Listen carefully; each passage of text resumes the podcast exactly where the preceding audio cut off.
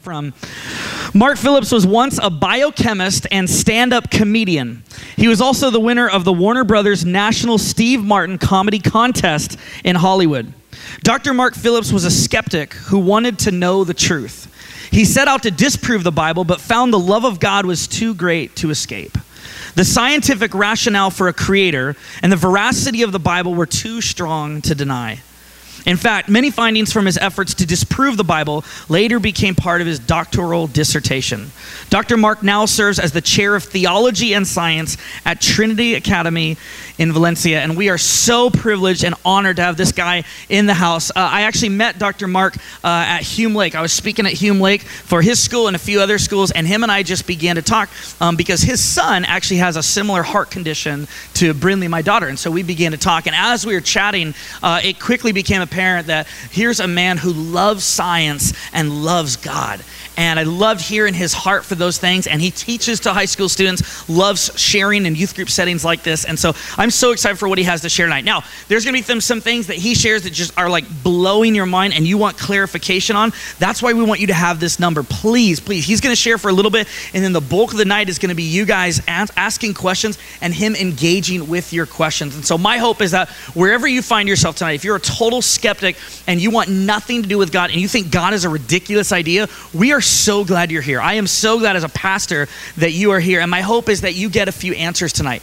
Maybe you love Jesus, but you want to understand a little bit more why, some of the evidence behind it. My hope is that you're blessed tonight and that you gain a little bit more insight. Um, but please text in your questions as honest and real as you can be, the better, and we'll have an awesome discussion. So without further ado, can you give a huge round of applause to Dr. Mark Phillips? Woo! And hey, as, uh, as Dr. Mark is getting ready, would you guys just pray with me real quick? Heavenly Father, I thank you so much that you are our creator. I thank you, God, that, that science is not your enemy, but, but science is a lens through which we can actually see you at work in the world. And God, I pray that you would be with Dr. Mark, that you would give him your words and your heart, and you would be with us as we're listening to this. That from whatever walk of life we find ourselves in right now, whether, we're, whether we are totally um, opposed to you, God, we think you're a ridiculous idea, I pray that you would speak to our hearts. And whether we're looking for some real answers to the reasons that we believe what we believe, would you speak to us? So thank you, God, for this night. In Jesus' name we pray. And all God's people said, Amen, amen. Hey, amen. one more round of applause to Dr. Amen. Mark. So, um, I, I speak to groups everywhere, and there, there's one thing, there's really one thing other than uh, the true hope in Jesus that gives me hope as I see a world uh, that is in many ways growing darker, and that is gatherings like this. I see guys like you, and it's, it's just, it's amazing. It warms my heart, and it encourages me. You will be facing a lot as you grow older. Um, but if you stick to the truth, there's nothing, there's nothing to fear in seeking the truth. In fact, the most important question that can ever, ever be asked is this idea of, of truth. What is truth? That's the most important question to ask. It's the most important question that can ever be answered. And it leads to the other two most important questions Who is Jesus, and what are you going to do about him? Now, I don't know if everyone uh, here tonight is a follower of Jesus. I actually hope that some of you are questioning, some of you are wondering.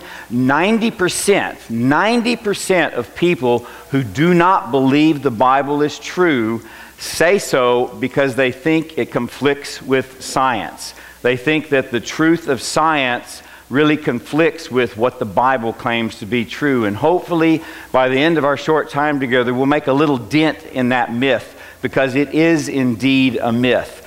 I was an animal surgeon and analytical biochemist at Vanderbilt when we started cracking the molecular code, and it started looking like somebody had to program this code. And so I set out on a long search to try to find out who or what it, he, or she, if this thing, this person, this, this designer exists, I wanted to know if this is someone who could be known. And so I started a long trek through many different religions. I spent one summer at a Kundalini ashram. I spent time in a Buddhist temple. I studied Hinduism.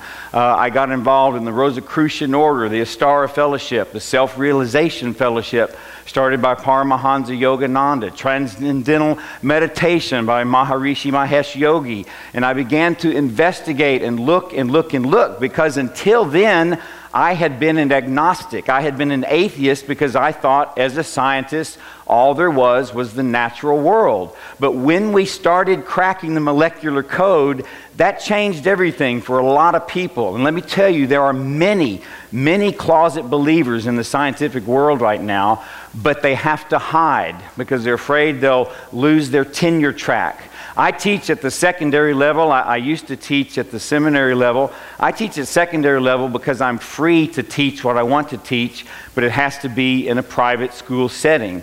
I've uh, worked with seminaries in China, seminaries in India, uh, seminaries in, in, Lagos, Nigeria, and worked with a church there. I taught at a Christian school in Venezuela, but I always have to keep within those circles or else you will lose your profession. But there are many closet scientists because the evidence each year and now on a monthly basis is mounting more and more and more to follow Jesus. And so I look at young people like you and I get encouraged because you are fighting against the current of scientism, which believes science is the ultimate authority.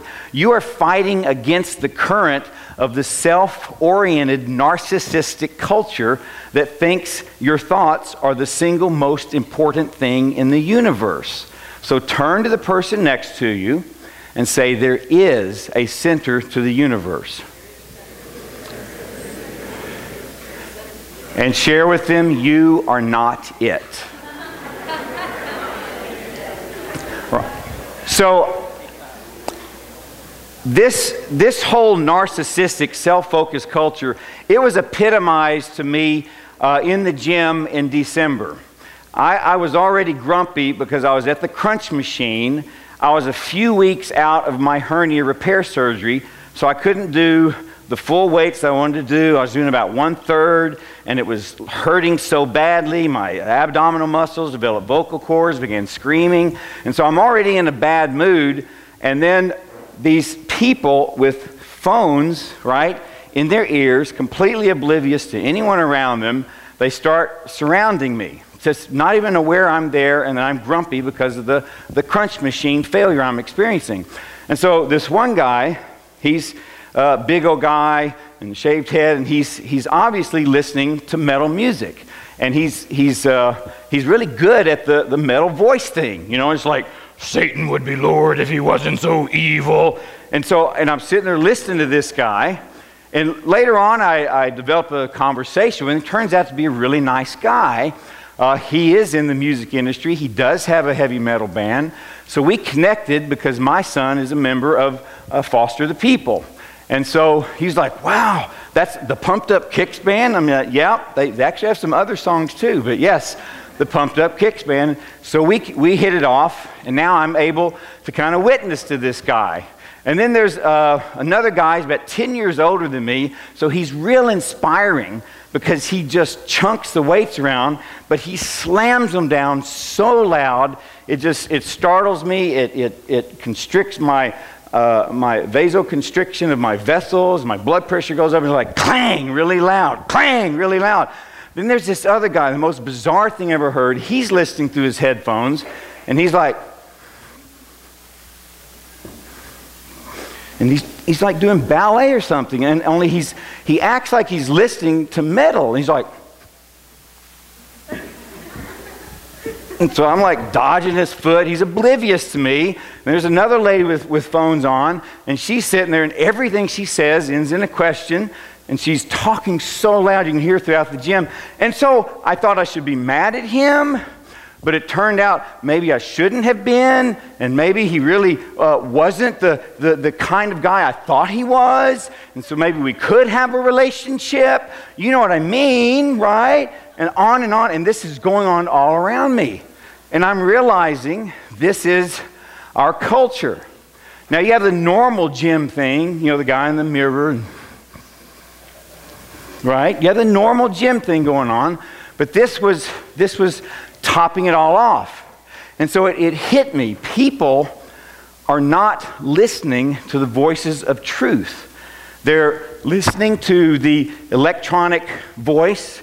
They're listening to the political arguments going on. They're not hearing the voice of truth. And so they're not even asking the most important question.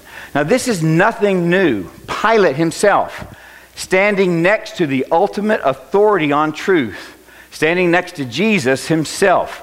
Jesus says, Those, those who know the truth, they hear my voice. And Pilate, here he is, the ultimate expert on truth, truth incarnate, Jesus himself. Pilate says, Wow, what is truth? And walks out. And that's what we have going on today. And people look to science to think it's the ultimate authority. But hopefully, what you will see today is that science is not in conflict with the Bible. In fact, science as we know it today would not exist without Christian thought. It's founded upon the Christian truth that there is a personal, rational God who created a personal, rational universe that can be studied and can be understood. I'm not sure if this thing's working. Is it? Oh, good. So, the, we're going to try to answer two questions. Now, any, e- either one of these questions we could do a full 40 minutes on, so I'm going to really fly. So, kind of buckle up your seatbelts, jot down your questions, text them in. But, um, your pastor asked me to cover these two topics. First of all, is there proof of God in cosmology, in, in the study of the universe? And is, is there evidence of a designer behind that? And then, secondly, how should Christians respond to evolution? So, right away, when we look at the Bible itself, it makes certain predictions about cosmology. They are unique to the Bible only. No other ancient text, religious or secular, in fact, no text until the 20th century made the kind of predictions that we see with the Bible. Now, these are the predictions that it makes. This is not working real well here. I'm not sure what's going on. What's happening? What's happening? Okay, so I. Is that it? Oh, good. Okay, now understand this is an ancient text, this is the Bible, and it makes predictions about cosmology. Fred Hoyle, a leading atheist physicist from the 20th century, by the end of his life, he was at least uh, a deist. He may have become a theist, he may have become a believer, not really sure because he became private. But very vocally, he was an atheist for much of his life, and he himself said, The Bible is full of cosmological predictions, and they happen to be accurate. The Bible predicts that God's laws are constant and reliable.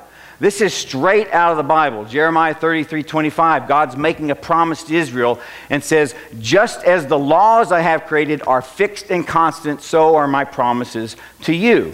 Well, that was the whole foundation of modern science, was that particular verse.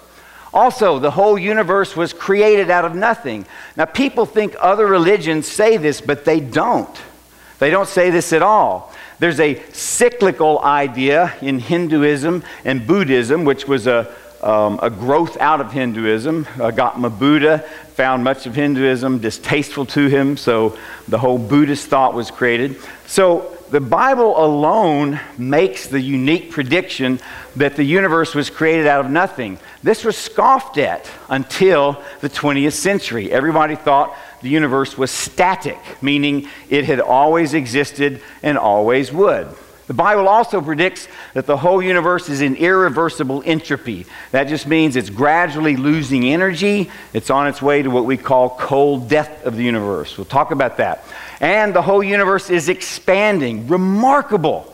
A remarkable prediction on the part of the Bible to say that the whole universe is expanding. And there are numerous, numerous, numerous scriptures about that right? And then finally, the universe is fine tuned by a designer. This is also predicted by the Bible, that the universe itself is fine tuned, especially you see in Romans 1, they are without excuse. So let's just look at some of these. First of all, God's laws are constant and reliable. Everybody, uh, everybody always already accepts that. They already accept that. What you don't hear a lot about is Jeremiah 33 25, where the Bible makes the statement that the laws are fixed. This was the scripture upon which modern science was founded. Scientists, back when science was being birthed, were mostly theologians. They were priests, they were monks, they were itinerant preachers. And they called science back then natural philosophy or natural theology, just the study of God through nature. Later on, when the confessions were coming along the Westminster Confession, the Belgic Confession. The Belgic Confession itself said God has expressed himself in two books the book of Scripture, our primary authority of all truth, and the book of nature, which God reveals himself through. So we see in the early founding of science that it's rooted in theology, and it's because these laws are naturally fixed. Also, these are just some examples right, of the fixed laws of the universe. Now, these are very fine tuned. We're going to talk about that in a minute. I just listed gravity's constant. Gravitational constant determines how bodies act on each other. But you have all of these other physical constants, and there are hundreds of them that we have learned to measure, uh, define mathematically, uh, define through actual experimentation, and we make predictions about the cosmos based on these, uh, these, these constants of the universe. Well, that's exactly what the Bible predicted. What about the next one? Well, the Bible predicts that the whole universe was created out of nothing. Now, the next two are going to show how that's true, and I'm going to give you something very, very simple, very practical, that you can take with you and bewilder and dazzle your unbelieving friends as they fall to their knees and turn their lives over to Jesus because of this information you're getting ready to share with them. But this is Hawking, Stephen Hawking. Everybody knows him. Penrose was his, um, uh, was his graduate thesis advisor. Penrose was actually from Oxford. Uh, when I studied at Oxford, I learned that they share um, thesis advisors at the graduate level. And so sometimes you'll see Oxford Dons uh, advising uh, Cambridge students and Cambridge professors advising Oxford students. And so they developed a relationship during Hawking's years as a graduate student um, in physics, astrophysics, quantum physics at Cambridge University. And they concluded in 1970 that if mass exists and general relativity, Einstein's space time theorems, if mass exists, we all know mass exists, just touch yourself, that's mass, right? If mass exists and general relativity reliably predicts cosmic dynamics, then space and time must be created. Space and time must be created, and even said implying a causal agent. Well, that causal agent we know is the God of the Bible. Now, by 1979, they had developed this theory more, but then began to backtrack on it. So Hawking and Penrose now have tried to come up with models because they tend to lean toward atheism. They've tried to come up with models and actually overcome what they originally said. But here it goes. This is what will tell you that the universe definitely had a beginning. Now, the whole universe is in irreversible entropy. That just means it's, it's cooling off. Right? You can stick the thermometer of the, under the tongue of the universe, or in the armpit of the universe, or, or like somewhere else, right? Maybe that's, maybe that's hell. I don't know. Um, but the whole universe is growing colder. And what it really means is ordered energy is gradually becoming disordered to where eventually we're going to reach cold death. Now, at first, that sounds really depressing, but think about what it really says. When I ask you this question, and this is the question you'll ask your friends the whole universe is growing colder. Eventually, it's going to achieve cold death. And you ask them this question Why haven't we reached that place yet? Why haven't we reached the place of cold death yet? What's the answer? some brilliant logician out there. Why haven't we achieved cold death of the universe yet? We're on our way. Every astrophysicist agrees. Why haven't we gotten there yet?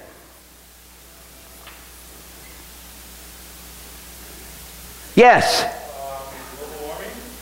Uh, no, we're talking about the whole universe. Whole universe. But that's okay. That's Earth. We're talking about everything. Billions of galaxies, billions of stars within those billions of galaxies. Eventually, all of those stars will burn out. The whole universe will go black and grow cold. We know that's the destiny it's on. We have measurements, but we haven't gotten there yet. Why? It's, it's, it's a real fundamental answer. Yes. Yes. There hasn't been enough time. Very good. And so, what's the implication? Wait a minute. Hasn't the universe been around forever? And wouldn't forever have been enough time to get to zero?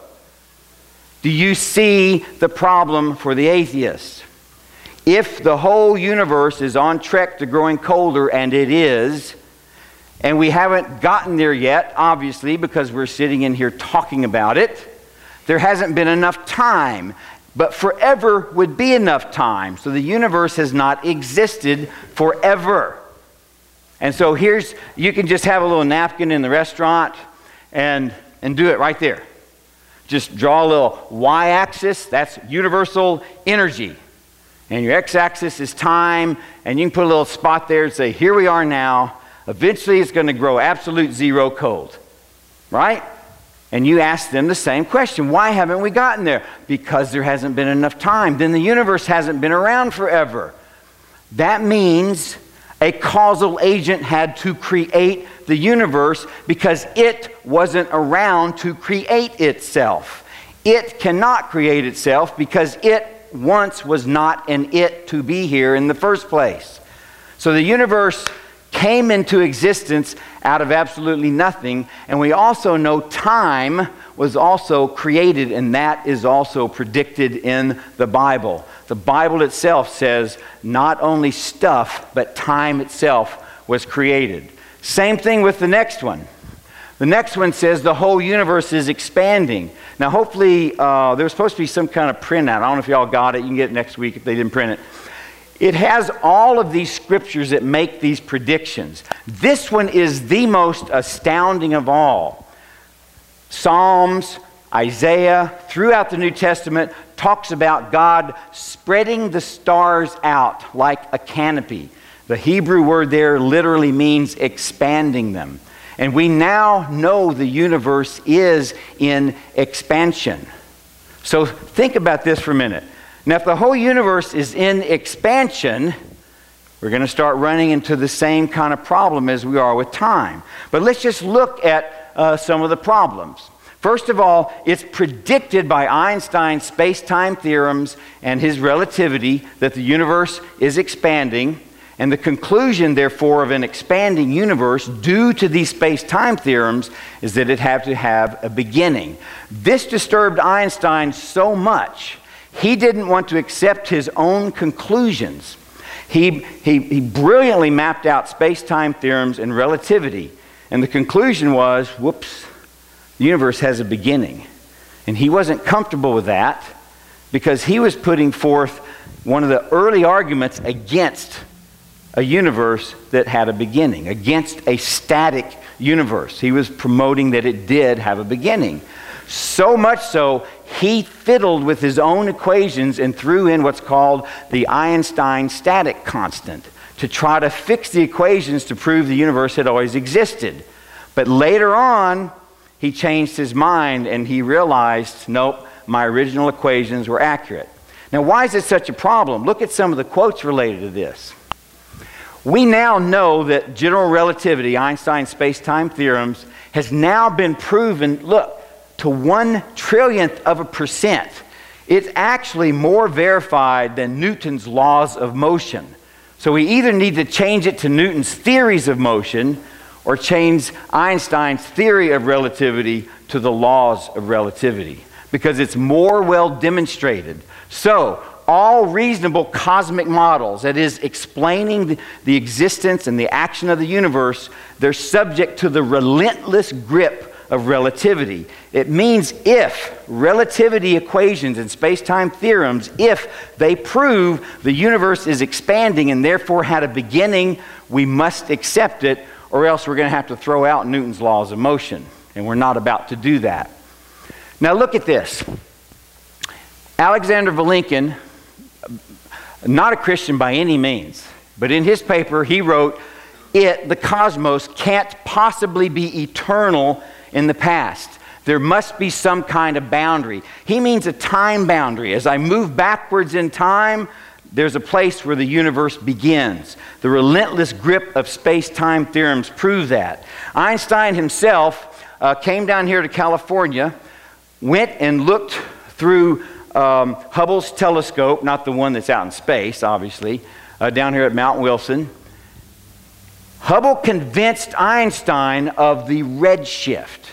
Now, the redshift is the Doppler effect on light. You know how the Doppler effect works with sound. As it's approaching you, it's crunching the sound waves together and they kind of drop. Then as it goes away, it's spreading them apart. As it goes, right? Doppler effect. They're crunching together, going up.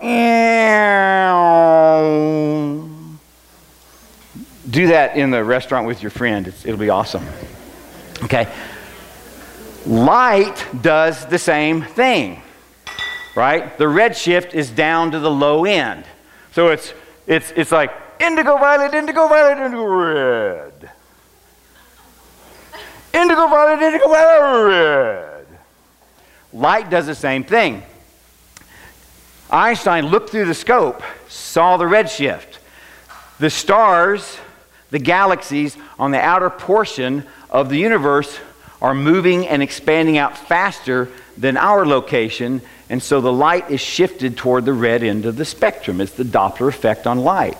And urban legend has it that after that, he emerged uh, with Hubble and, and Hubble's crew, and Einstein brought some guys with him, and he goes to the press So, I now see the necessity for a beginning. And he walked off. And everybody was like blown away. You've got to remember, up until the 20th century, everybody thought the universe was around forever. But Einstein himself, right? The most well known physicist of his time, brilliant mind, wonderful character. I now see the necessity for a beginning. And everything changed. Suddenly, we had to have an explanation for the universe once not being and then all of a sudden being. What theologians for hundreds of years have been saying creation ex nihilo est, out of nothing, everything, exactly as the Bible predicted it. And it's an expanding universe, both proven mathematically and through the redshift. And then finally, we see that many, many physicists started struggling with this. They started struggling. Again, any universe that on average expands has a beginning, including a beginning of space and time, thus implying a causal agent. Okay, so here's your little drawing you do in the restaurant with your friend after you've done the Doppler effect of light, Doppler effect of sound. You take your little pad out and you draw the beginning of the universe as a dot and then little dotted lines. It's expanding. It's expanding. It's expanding. How big is the universe? It's about 13.73 billion light years across. Pretty big. Light travels 186,000 miles per second. So multiply that times 13.73 billion years. It's really big. But it's not what? Infinitely big. Why is it not infinitely big? Because it hasn't been expanding forever. It's been expanding for about 13 to 14 billion years, but it hasn't been expanding forever. That again points to a beginning. Now, finally, we look at the universe being fine tuned. These are just a few. These are just a few of the necessary factors for life on earth to exist. Simple life let alone complex life like amphibians, reptiles, mammals, and those special hominid mammals called Homo sapiens sapiens, right? got to have the right kind of universe, perfect galaxy. You got to be located in just the right place of the perfect galaxy. There's only about 0.1% of the galaxies could even fit the right model. Um, but you have to be in the perfect space called the Goldilocks zone of the galaxy. Then you have to have a perfect star, just the right size at just the right age of star. Right? Our star right now is increasing in its brightness, but not too bright to burn us up. Some of the global warming is the sun getting warmer. That's a whole other lecture.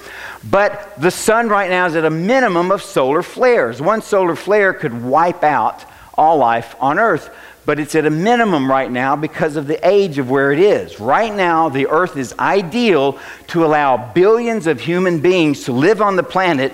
At the same time, we have the technology to spread the gospel throughout the world. We have the means and the ability to spread the gospel to billions and billions of people. It's just a matter of will. And if my generation has failed it, I hope your generation will finish the task because the way things are going in Russia and China and North Korea and the Middle East, Jesus is going to need to be coming back soon. Right?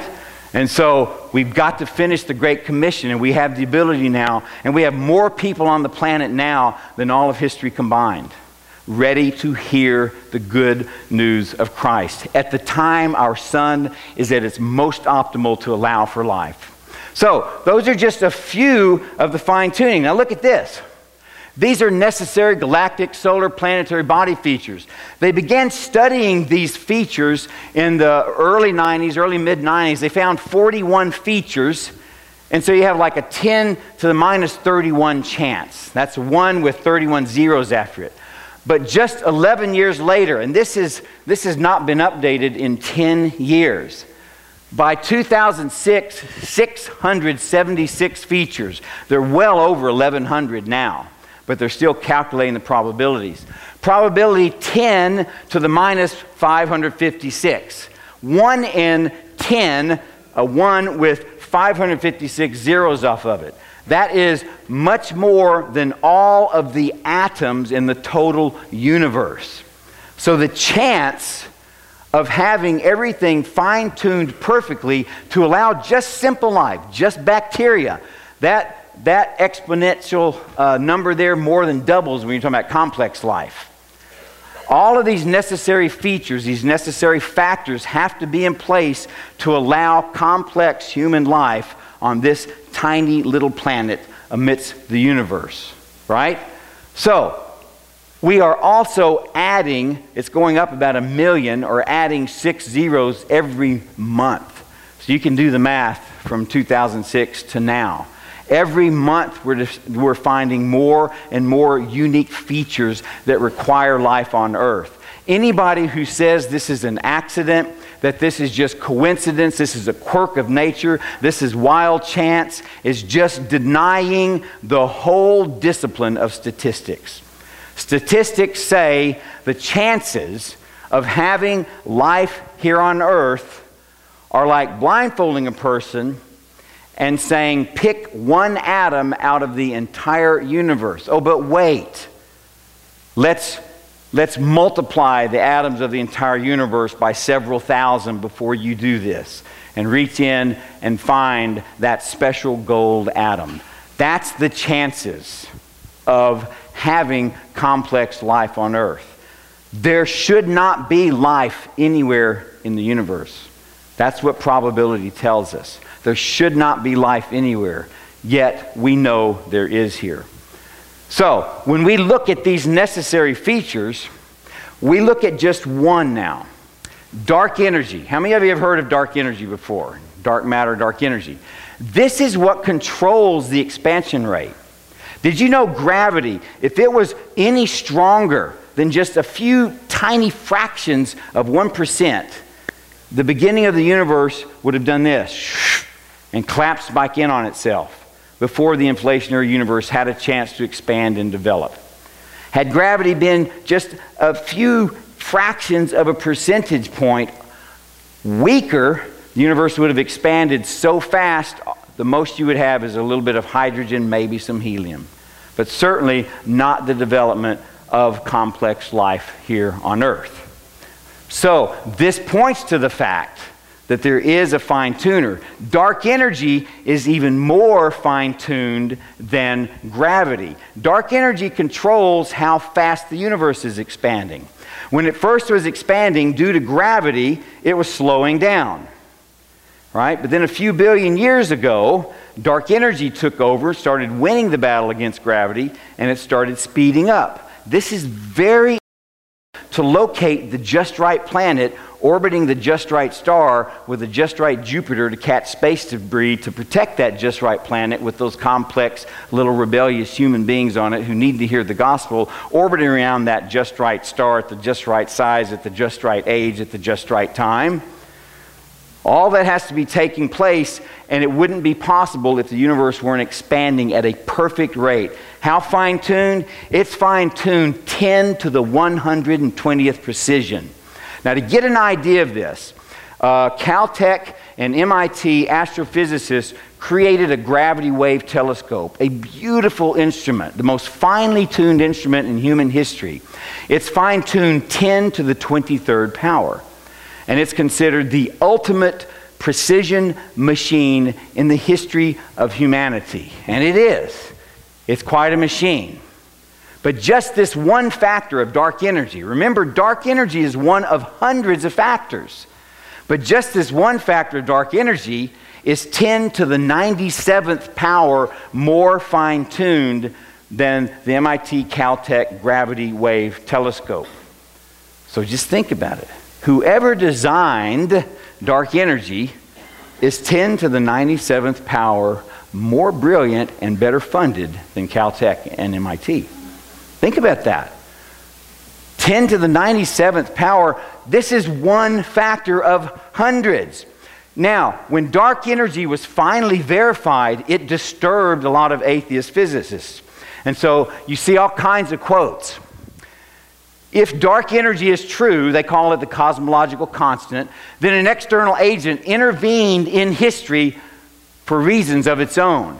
Now, in this same paper, these authors said, arranging the universe as we think it is.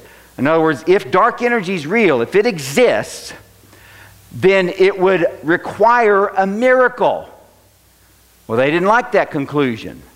So, the only reasonable conclusion, they say, near the end of the paper, is that we don't live in a world, we don't live in a universe that has this dark energy constant, this cosmological constant. It must not be real because we can't possibly have something that fine tuned. If we do, it looks like there's a fine tuner and that he fine tuned it for his own reasons. Well, after they published this paper, it was only a few months later that nine independent observations and sources, nine independently working with each other, verified the existence of dark energy. And they had to rescind their statements that we must not live in the universe with a dark cosmological constant. And so the conclusion from space time, from dark energy, from the theorems, from the uh, cold death of the universe, expansion rate. There must be a transcendent cause to the universe beyond space, time, matter, and decay. And Sir Fred Hoyle, he's the one who gave us the term Big Bang. Here's what he said near the end of his life when he realized, yeah, the universe was created by a causal agent. He said, an external agent a common sense interpretation of the facts suggests that a super intellect has monkeyed with the physics as well as the chemistry and biology. This is Sir Fred Hoyle, leading astrophysicist of the 20th century, atheist early in his life. And that there are no blind forces worth speaking about in nature. Sir Fred Hoyle himself admitted that. And so, exactly what the Bible says. The heavens declare the glory of God. The heavens declare the glory of God. The skies proclaim the work of his hands. Day after day, they pour forth speech. Night after night, they reveal knowledge. Now, this psalmist wrote this without any knowledge of what astrophysics would reveal to us in our day and age. We look through the Hubble telescope now. We do space time theorems, the theory of relativity. We indeed realize that there is a creator to the universe, and he has fine tuned it and he has designed it for life here on earth for such a time as this, for billions of human beings to be occupying this planet at a time we have the capability to spread the gospel instantly all across the globe. So, that's our first little section. If you have questions about that, you're going to want to text them. Um, how are we doing on time, by the way? Yeah, okay, we're going to have to go really fast through evolution because I know this was a, a special thing. How should we as Christians respond to evolution? This is a very famous picture. It's mythological, no such, no such uh, progression exists. First of all, you have a big problem of origins. We now know that DNA is programmed information. Well, if you went into Microsoft up in Seattle and he said, I'm a software programmer, and I believe we can build a program by just randomly throwing things together. You would not be hired, right? Genetic engineering requires engineers, computer engineering requires engineers. The information in DNA requires a programmer. In the human DNA, there are 3.1 billion bits of information. It would take 60,000 pages at 500 words per page to store all of the information in book form that's in one DNA of one cell in the human body. So there's five basic categories of evolution, and this is where a lot of people don't get the truth about evolution. We have microevolution. That's just a change within a species. When you go and you buy a purebred dog, like my late Cocker Spaniel uh, Samson, may he rest in peace, precious little guy. He died last April. I'm still mourning him. That's pretty sad. Okay, so, so when you buy a purebred dog, that's microevolution. All dogs came from wolves, right? Speciation, that's just change again within a species. This is what Darwin witnessed with the, the, the uh, finch beaks. Microbial evolution, these are things taking place in microbial life, especially like bacteria. We would expect to see changes there because they are so large in number. It requires trillions times trillions times trillions of individuals in a particular species population to get changes. Well, we as billions of humans don't come anywhere close to that. They did a study, 20 year study on E. coli, a particular type of bacteria, and they wanted to see if mutations caused evolution and all this. After 20 years, they indeed witnessed some changes. But guess what the E. coli was at the end of 44,000 generations in 20 years? It was an E. coli. It had not changed into a cat. It was still just E. coli bacteria. And this is the, the simplest form of life. Now, no, there's no such thing as simple life. Even a bacteria is complex. We would expect in the fossil record, if the Bible is true, we would expect a rapid appearance of life forms, special creation, we would expect them to stay pretty much the same. We would expect no transitional forms between different species, right? Because God's specially creating these life forms. We would expect um, uh, a temporal paradox. What this means is if there are species that look like they might be linked, they're going to be out of time sequence because they're really not linked together. So you're going to have one more complex species occurring before a less complex species in a supposed Darwinian tree line, right? And we would expect to see rapid extinction, rapid reappearance, just as the Bible describes. The Bible describes um, the, uh, the rapid extinction and rapid reappearance of things like dinosaurs. It doesn't talk about dinosaurs specifically because they weren't discovered until a couple hundred years ago, right? And so, um, we look at we look at the dinosaurs. This was the first one found, Megalosaurus from the Jurassic period. What we observe with the dinosaurs is exactly what the Bible predicts. So this is kind of a timeline. Notice up there it says Triassic, Jurassic, Cretaceous, and I know I'm really flying, but because we want to get to Q&A. Those are the three eras of dinosaurs. Now way down here, 3.8 billion years ago, that's when first microscopic life now exists. Problem. Problem for the atheist. There was a cosmic bombardment of Earth causing just absolute uh, volcanic eruption, cosmic bombardment. It's called the Hadean period, named after Hades. It was that bad. There was no life possible. And this took place until 3.85 billion years ago. It took it 50 million years to cool off, and then suddenly complex cellular life appears, as if somebody just specially created it. The Cambrian explosion, see that little purple Cambrian, all of a sudden, out of nowhere, all the major body types that we know today, most of them, appear suddenly in the fossil record. No prior transitional species, exactly as the Bible would predict it. But the, the dinosaurs themselves, they come in these three periods. 201 million uh, years ago, there was an extinction event for the first period, the Triassic, probably a massive volcanic eruption from asteroid event. But immediately, immediately, we see the Jurassic dinosaurs. Right now, Jurassic Park they had some Cretaceous dinosaurs in there. I know. I assume it tore you up also. Right? But but immediately the Jurassic dinosaurs appear. Some kind of extinction event occurred, probably the plant decay, their food source, boom, they're gone. But immediately after they're gone, the Cretaceous, the great ones, the T Rexes, right? they pop up again immediately, and then we know what that extinction event was about 65 million years ago. A comet uh, or asteroid lands in the Cancun Peninsula, poisons the whole planet. Within months, they're wiped out.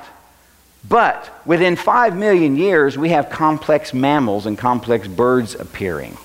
Again, it looks as though they were just specially created. And then, one other thing I want to show you.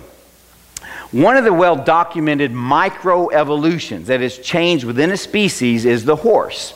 Now, we believe the horse, we have some good fossil record that it gradually got larger, uh, its teeth slightly changed, and its hoof uh, went from three toes to the hoof as we know it today. Very minor changes, all, all, this is key, all already present in the genetic coding. So, due to probably predation, the horse gradually got bigger. It took it 50 million years to go from this horse about yay big to the horses as we know it today. And if you doubt that, that genetic coding is still in there. And in the last generation, we have recaptured that genetic coding, and now we're making horses like that. We are actually making horses like the original horse because that genetic coding is still in there. And they're, they're called mini horses. Some call them micro horses. Uh, some are call them, calling them Eohippo horses, the original name of the original horse. Thus, showing that the genetic coding for this big guy over here was already present in this little guy, and due to natural stressors, it gradually changed. But it took 50 million years within one species for these changes. The estimate for man is that he supposedly went from a pre chimp to Homo sapiens sapiens in 6 million.